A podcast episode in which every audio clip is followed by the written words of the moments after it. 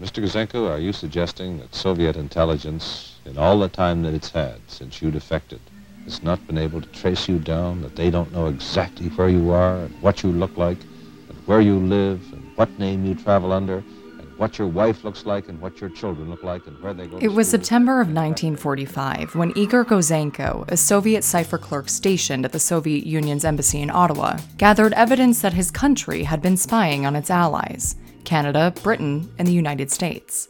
Convinced that he needed to expose this Soviet espionage, Gouzenko secretly photocopied numerous classified documents. Armed with this evidence of a Soviet spy ring and a willingness to defect, Canadian authorities provided protection for Gouzenko and his family, while they began to unravel the extent of Soviet espionage operations in Canada. This was just the beginning, an early revelation that triggered widespread anxiety and fear about Soviet agents operating in North America, penetrating deep into our societies. By the end of the 1940s, the Cold War was well underway and McCarthyism was being adopted in the United States. Campaigns against communism in Canada were less aggressive, but pressure on Canadian officials from American officials to strengthen security procedures was growing. A secret security panel was formed in an effort to remove security threats from civil service. When I first joined the government of Canada, there was something called the purge of LGBT persons uh, that was in effect. From the 50s, 60s, 70s, and, and 80s, well, there was the policy of the government of Canada that if you were a member of the LGBT community, you were investigated and then fired from the government of Canada, in particular from the security services. And it was it was something that was more common throughout the government until I think the, the mid 80s. Uh, it stopped elsewhere other than the national security and intelligence and defense realm. And that continued way up until uh, the 19, uh, 1990s. So when I joined, it would have been impossible for me as an out gay man to work in national security and intelligence because my very existence would have been uh, investigated, found to be a security threat, and I would have been let go.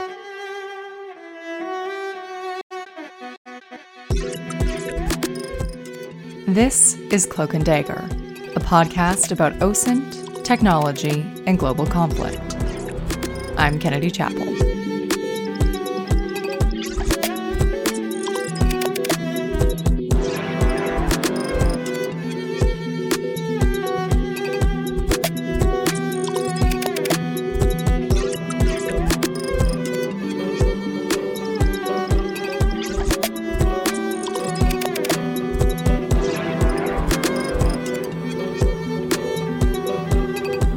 Podcast is powered by Sapper Labs Group. For more information, visit www.sapperlabs.com. Hi, my name is Artur Wilczynski, and right now I'm a retired former senior official from uh, the Government of Canada. I spent 30 years across a wide range of different organizations within the Government of Canada. I started my career on Parliament Hill as a political staffer, jumped into the public service, uh, then moved over after the attacks of September 11th into national security before moving over to uh, uh, what was then uh, Department of Foreign Affairs and International Trade. I was the Director General for Security and Intelligence, so I was the intelligence community focal point within uh, within global affairs. Then went on uh, to represent Canada as ambassador to to Norway. And just prior to retiring, I was the Assistant Deputy Minister responsible for people, equity, diversity, and inclusion within CSE. Part of my background over the course of my career is personal and professional level uh, was around uh, respecting and engaging uh, diversity. Most people can walk us through their CV in about 15 seconds, but it's this diverse background and experience that makes Artur such a valuable voice, both in his professional and lived experience. Uh, I happen to be a, a, refugee to Canada. I came here when I was a little kid uh, from uh, from communist Poland with my parents. My parents were Holocaust survivors. I'm a member of the Jewish community, and I worked as uh, the uh, the first executive champion for the Jewish Public Servants Network in uh, in the federal government. So I was government wide, and I'm also the inaugural recipient of the Career Impact Award. Uh, for the LGBT Pride Network in, in government, because I also worked on LGBT issues for the length of my career. So it's uh, it's been a long ride. Uh, now I'm I'm retired. now I I'm a senior fellow at the University of, of Ottawa, and I work as a as a strategic advisor also for Samuel Associates from time to time to share my perspective. On the topic of perspective, I'm clearly not your usual host, though you may have heard my name as the occasional producer of Cloak and Dagger. I'm also a podcaster and the director of communications at Sapper Labs Group. When MJ conducted this interview, the topic of diversity, equity, and inclusion was mentioned early in the recording. DEI is more than a corporate platitude. As a gay woman, diversity, equity, and inclusion is what opens up seats at the table for me and people in my community to be leaders and decision makers. MJ passed the interview to me. There's a story here, he told me.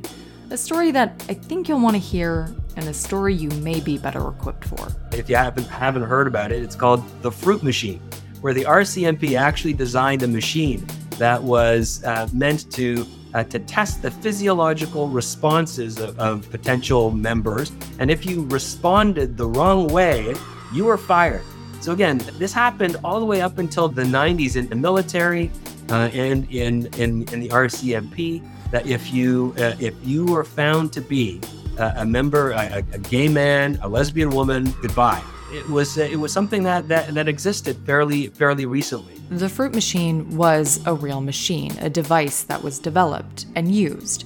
But the fruit machine is also a colloquial sort of catch all term for a government program, the LGBT Purge, that used a combination of interviews, questionnaires, and pseudoscientific tests to identify individuals believed to be homosexual. These people would be subjected to intrusive questions about their orientation and personal life. They would be held in offices, secret locations, rooms without windows for hours at a time.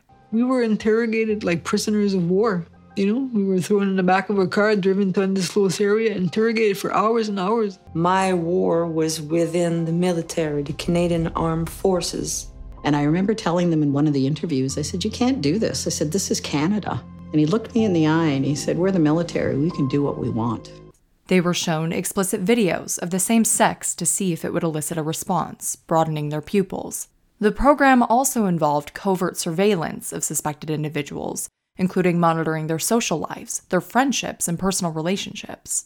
If you're listening and picturing a man in a trench coat in the back of a bar with a camera pointed out of a newspaper with a hole cut through it, you would actually be right. And this had a profound effect, I think, on members of the community uh, in, in actually wanting to join Uh, uh, the uh, the security uh, security services. We were we weren't allowed until until the until again the mid '90s to do that openly, and even after that, you know, it was a fairly hostile and exclusionary environment. So you need to take action to try and address this. That's why, for, for, for me, uh, it was always very important to be a, a, an out gay man in national security and intelligence because too many people inside the system saw us as potential threats. So being a visible leader in the community was absolutely essential. It did have a lasting and profound effect. If someone was found guilty, so to say, and identified as LGBT, or if they were just suspicious, there could be severe consequences, sometimes even criminal charges. People who wanted to defend and serve their country were made to feel subhuman cast aside after weeks, months, and years of dedication and service. What followed for some was a crime in and of itself. Awful stories of identified lesbians being raped by men in the civil service in an effort to change them, people thrown into conversion therapies. What followed for many was homelessness, addiction, and for others, death by suicide. In 2018, uh, one of the things that for me was really important was to work with survivors of the LGBT purge. So, one of the things that, that folks don't know is that many, uh, in particular gay men uh, who were victims of the purge, a number of them uh, committed suicide because of the, the, the effects uh, of being thrown out uh, and being uh, being ostracized by by by government and by by you know, military or, or, police. Many of them died from HIV/AIDS because that was the era that that that had happened. So many of the survivors of the of the LGBT purge today are actually women. So I work very closely with uh, with the survivors of the LGBT purge and brought them back in to uh, CSE. We held uh, we held a big event. CSE, if you're unfamiliar, is the Communications Security Establishment, uh, where we had hundreds of individuals from across the the uh, uh, the national security and defense enterprise to listen to what their lived experiences were because the first the first step in in in encountering exclusion is to acknowledge that bad things happen. And then to uh, to give a space for the victims of, of, of what happened to tell their stories. So this was an opportunity for these for these people to come in to a top secret environment to talk about their lived experience about losing their security clearance and then losing their jobs the consequences that that had for them uh, for many many years. And that now to come back and to be told that this is now a safe space for you. This is someplace where we want to learn from your lived experience. This is a place that is evolved and that is changing. Uh, is something that has been, I think, really, really empowering for them, but also empowering and, and a real important learning experience for national security. Efforts have been made to offer recognition and restitution. In 2017, Justin Trudeau delivered a historic apology to LGBTQ Canadians in the House of Commons. The very thing Canadian officials feared. Blackmail of LGBTQ2 employees was happening, but it wasn't at the hand of our adversaries. It was at the hands of our own government. Mr. Speaker, the number one job of any government is to keep its citizens safe. And on this, we have failed LGBTQ2 communities and individuals time and time again. It is with shame and sorrow and deep regret for the things we have done that I stand here today and say we were wrong, we apologize, I am sorry, we are sorry. The only reason this got fixed is because some very, very brave people decided to take on the government. So people like Michelle Douglas, who is now the executive director of the LGBT Purge Fund. The LGBT Purge Fund is a nonprofit that was set up to manage a portion of the funds that emerged from a class action settlement. Who was investigated by military police and was uh, was discharged from uh, from uh, from the Canadian military in the early '90s because she was a lesbian, and so she brought a lawsuit that was only settled relatively recently I think it was in 2017 when uh, when they settled the, the, the lawsuit. It's not because the government all of a sudden decided, you know, it was it was fighting. Like it, it took it, it took advocacy and it took effort. That's one of the reasons why, for those of us who were still on the inside, who were not affected by it, it was really important for us to use our positions of privilege uh, to, to give voice to these individuals who were very uh, much affected by the bad choices and the discriminatory policies of the government in the past, to make sure that that we learn from it and that that moving forward we would uh, create environments that uh, you know our people like us would feel safe and secure. And it's a work in progress. And you could take that that that same kind of experience that lived experience that i had in terms of a member of the lgbt community. Same thing applies in terms of, of, of senses of exclusion for, uh, for members of the muslim community uh, for uh, you know as the former executive champion of the of the the jewish public servants network this isn't necessarily uh, specific to uh, to national security, but across government. We heard about how members of the community felt that they had to hide their identity because of of of, of uh, lived experiences with anti-Semitism. So that's why it, this isn't just you know some people dismiss this as quote unquote wokeism. It's not. It really is about how do you make sure that that that human beings feel that they can contribute fully uh, to uh, the tasks that they're given without having to face an inordinate amount of discrimination, harassment, or, or exclusion. They, they just want to be treated like, like regular human beings. And this is exactly it. When survivors of the LGBT purge speak about their experience, particularly those in the military, there's a common sentiment I would have given my life. Men and women who would have given their lives for this country had theirs stolen because they were not viewed as normal or regular human beings. We've got to learn from our mistakes, acknowledge those mistakes, and be deliberate in trying to redress them in a way that that makes sure that all of us are, are contributing in an effective way uh, to um, to the operations of our, our, our institutions. Mistake may feel like a complex word in this context. Mistakes are made when someone makes a regrettable choice, when they do something misguided or wrong. Sometimes you feel your mistakes immediately. Sometimes learning happens slowly, years or even decades later. It's important to note what the landscape was like socially and politically for an LGBTQ plus person in the 1950s. The decade was marked by significant social stigma, discrimination, and repression. Homosexuality was nothing more than a taboo. In many parts of the world, it was a mental illness, including in Canada. The Canadian Criminal Code criminalized, quote, gross indecency, and buggery to prosecute consensual sex acts between same sex couples. People were forced to hide out of fear of more than just social rejection, but discrimination and violence. Psychiatric treatments and conversion therapies to cure people were highly endorsed, and there were no legal protections against discrimination based on sexual orientation, therefore, no recourse. This overwhelming lack of acceptance and the lack of protections bred attitudes and beliefs about who these individuals were. It was perceived that we were unreliable, that uh, because of our sexual uh, orientation or our gender identity, that uh, we would be uh, more uh, likely to betray uh, the country, that we would be more likely to be subject to blackmail, Therefore, we should not be trusted with government uh, secrets. Or, or, quite frankly, with, uh, you know, it's kind of ironic that, that, even those in the Canadian military, um, you know, it's not that they had access to secrets even. It was just that they were they were operating in a, in a, in, a, in an environment that uh, saw uh, minority uh, sexual minorities as as as incompatible with service by virtue of their identity. Just to restate the point, the reason gay men and women were seen as a security threat is because they were vulnerable to blackmail, and those who could be blackmailed by adversaries were too much of a risk to hold secure or confidential information. So it, it took cultural change, but it also took cultural change mixed with litigation uh, in order to change those uh, those attitudes.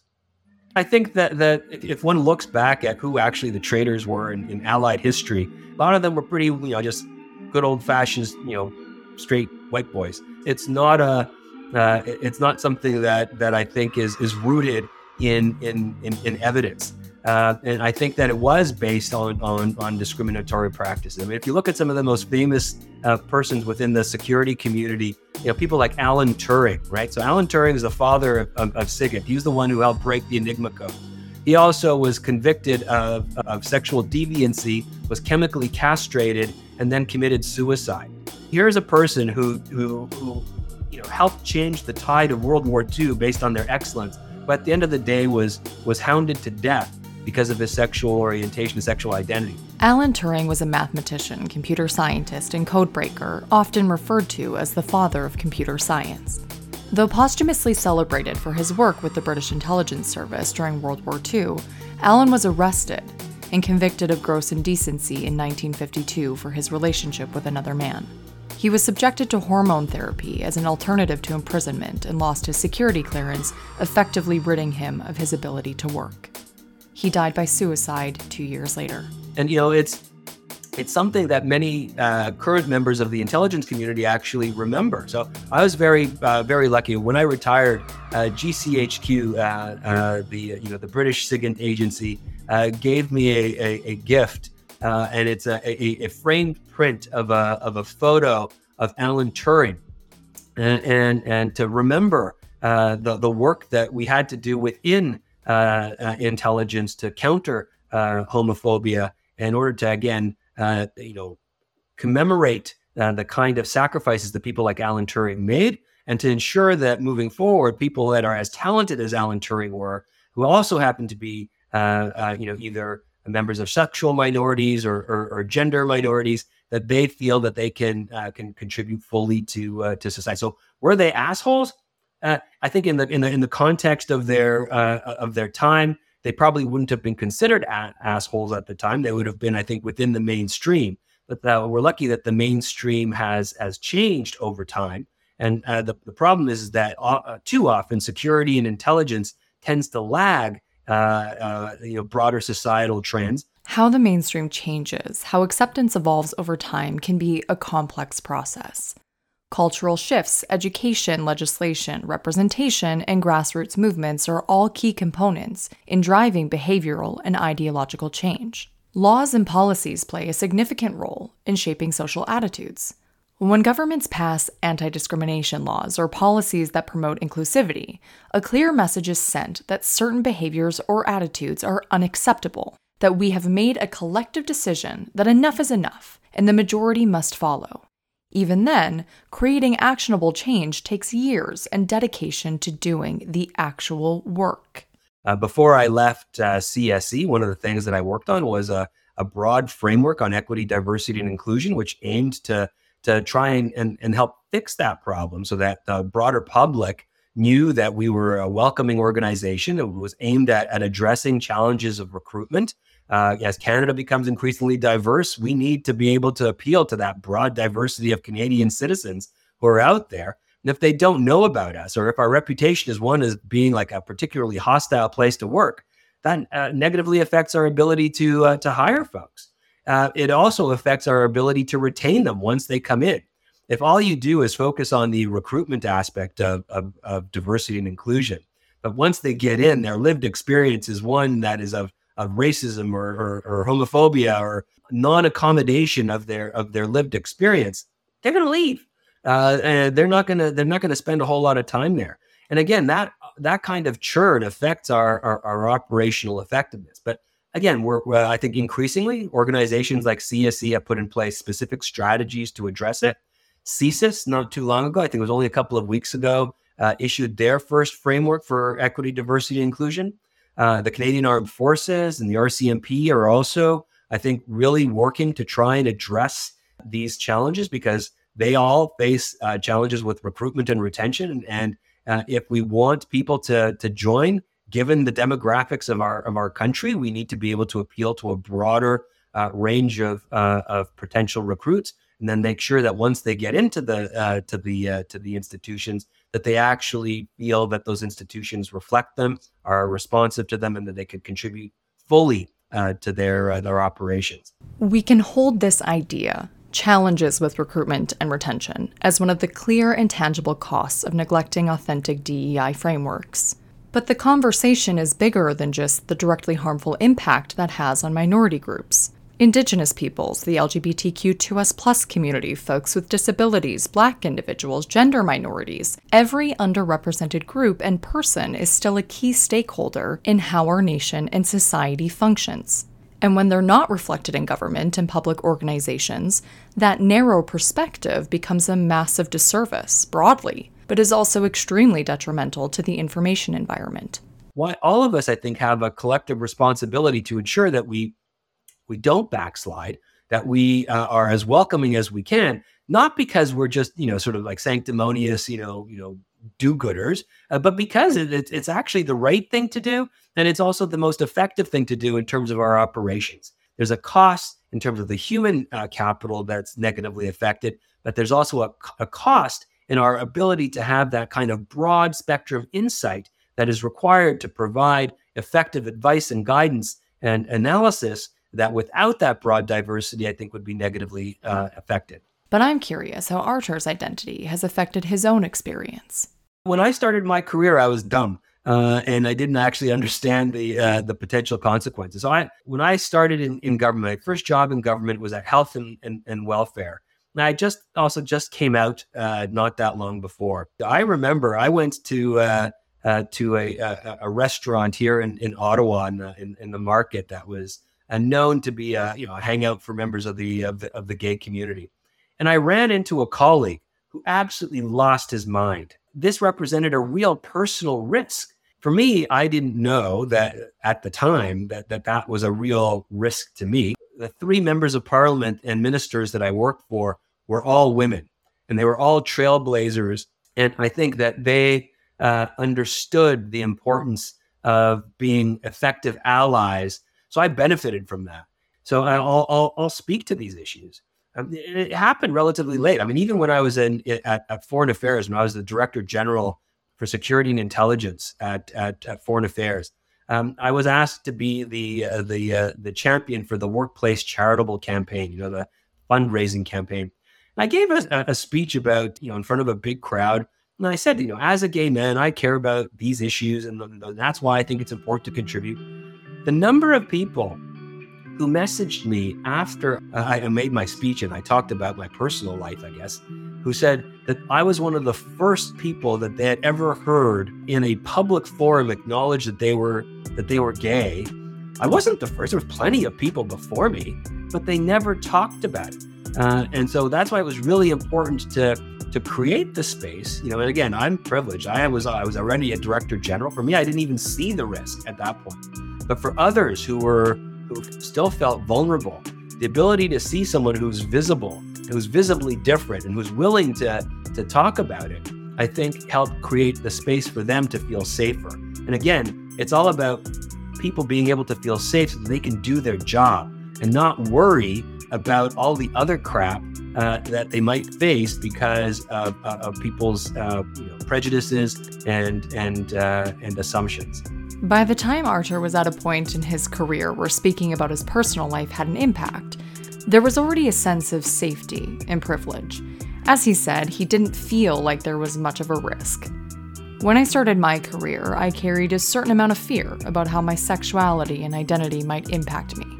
The truth is, it hasn't, not really. But there is a big but there. I fall into a category of person that some in the LGBTQ plus community would call straight passing.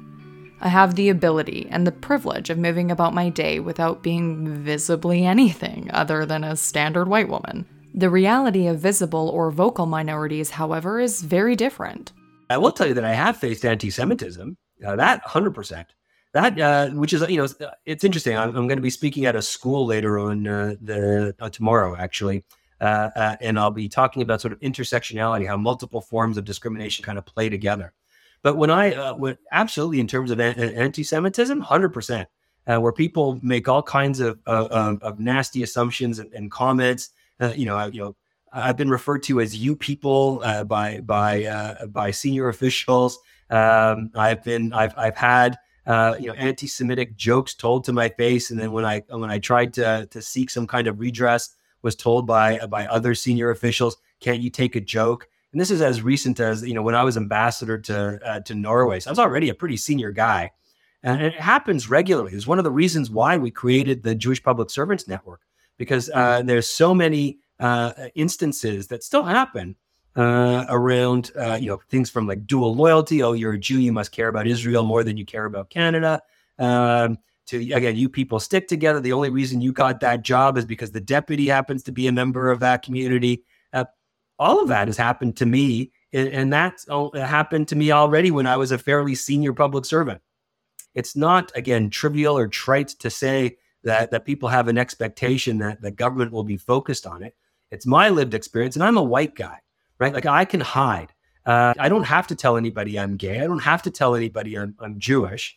Uh, so I can blend but that that that, that takes a, a, a cost uh, for, for me. And I've had lots of conversations with with friends and colleagues who are either members of the Black community, who are Indigenous, who say, "You're lucky. At least you can hide. I can't." And I face these kinds of uh, this kinds of stuff all the time. And I think that government needs to do a far better job, as do other institutions, in recognizing that when people are trying to create a safe space for themselves, it's not for some like you know partisan a political agenda, but it's just because they want to be treated fairly and they want to contribute as as their colleagues do without facing the same kind of crap uh, that unfortunately too many of us have had to face over the course of our career. A path forward may not always seem clear. Reactive attempts to address systemic harm and the mistreatment of marginalized groups, well, that leaves enormous space to misstep. Alongside a perceived lack of genuine intent and historical context, communities often feel burned by insufficient consultation. Breaking down barriers isn't mental gymnastics, it can be as simple as proper engagement. Traditionally, decision makers have been straight, white males. Giving a voice to and empowering people outside of that norm is how we create a holistic and meaningful understanding that allows us to move forward. How do you ensure that when you are talking to the broad spectrum of Canadian society, that you do that with an understanding of the lived experiences of that broad, uh, broad diversity of, of people. If your security and intelligence institutions are not reflective of the population that they're meant to serve, it is very difficult for that population to trust and engage with those institutions, and that is also a cost. So, you know, I think moving forward, we have to recognize that there is a deliberate uh, uh challenge and attack to diversity and inclusion. That some of it ha- is is actually the importation of nasty politics that are that, that I think, in my opinion, originate south of the border, very much U.S. imports into Canada. Some of it is amplified for partisan reasons in Canada, which I think is is unhealthy and uh, and, and inappropriate.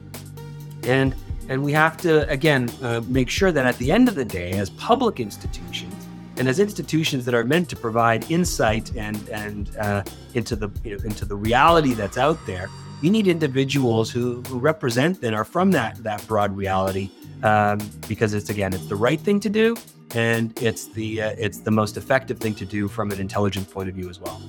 In 2021, the LGBT Purge Fund released a report Emerging from the Purge The State of LGBTQ I2S Inclusion in the Federal Workplace and Recommendations for Improvement. The report was the product of a year long study by subject matter experts who consulted with the Federal Public Service, the RCMP, and the Canadian Armed Forces to present key findings and make recommendations for improvement to support systemic change. A key sentiment I took away was this there remains work to be done to turn positive intentions into practical and structural solutions that promote sustainable culture change and foster an inclusive workplace across the government. Though guarantees have been made on a governmental level, discrimination and debate still divides our country on the topic of inclusion. It's difficult to stand in front of a person or behind a microphone and ask people to care about your humanity. And that's not really the point here today. But in learning of this dark spot in Canadian history and hearing the personal experiences, I hope you would let the words slip over you and resonate. If you want to learn more about the LGBT Purge Fund, I've included a link in the show notes. I'd like to thank Artur Wilczynski for joining us to lend his insight and experience. As always, thanks to MJ Banias and to you, the listener, for being here. If you want to hear or see more content about OSINT, technology, and global conflict, visit sapperlabs.com. And if you happen to be hanging out in your local coffee shop today, just talk about us loudly. You'll hear from us again soon.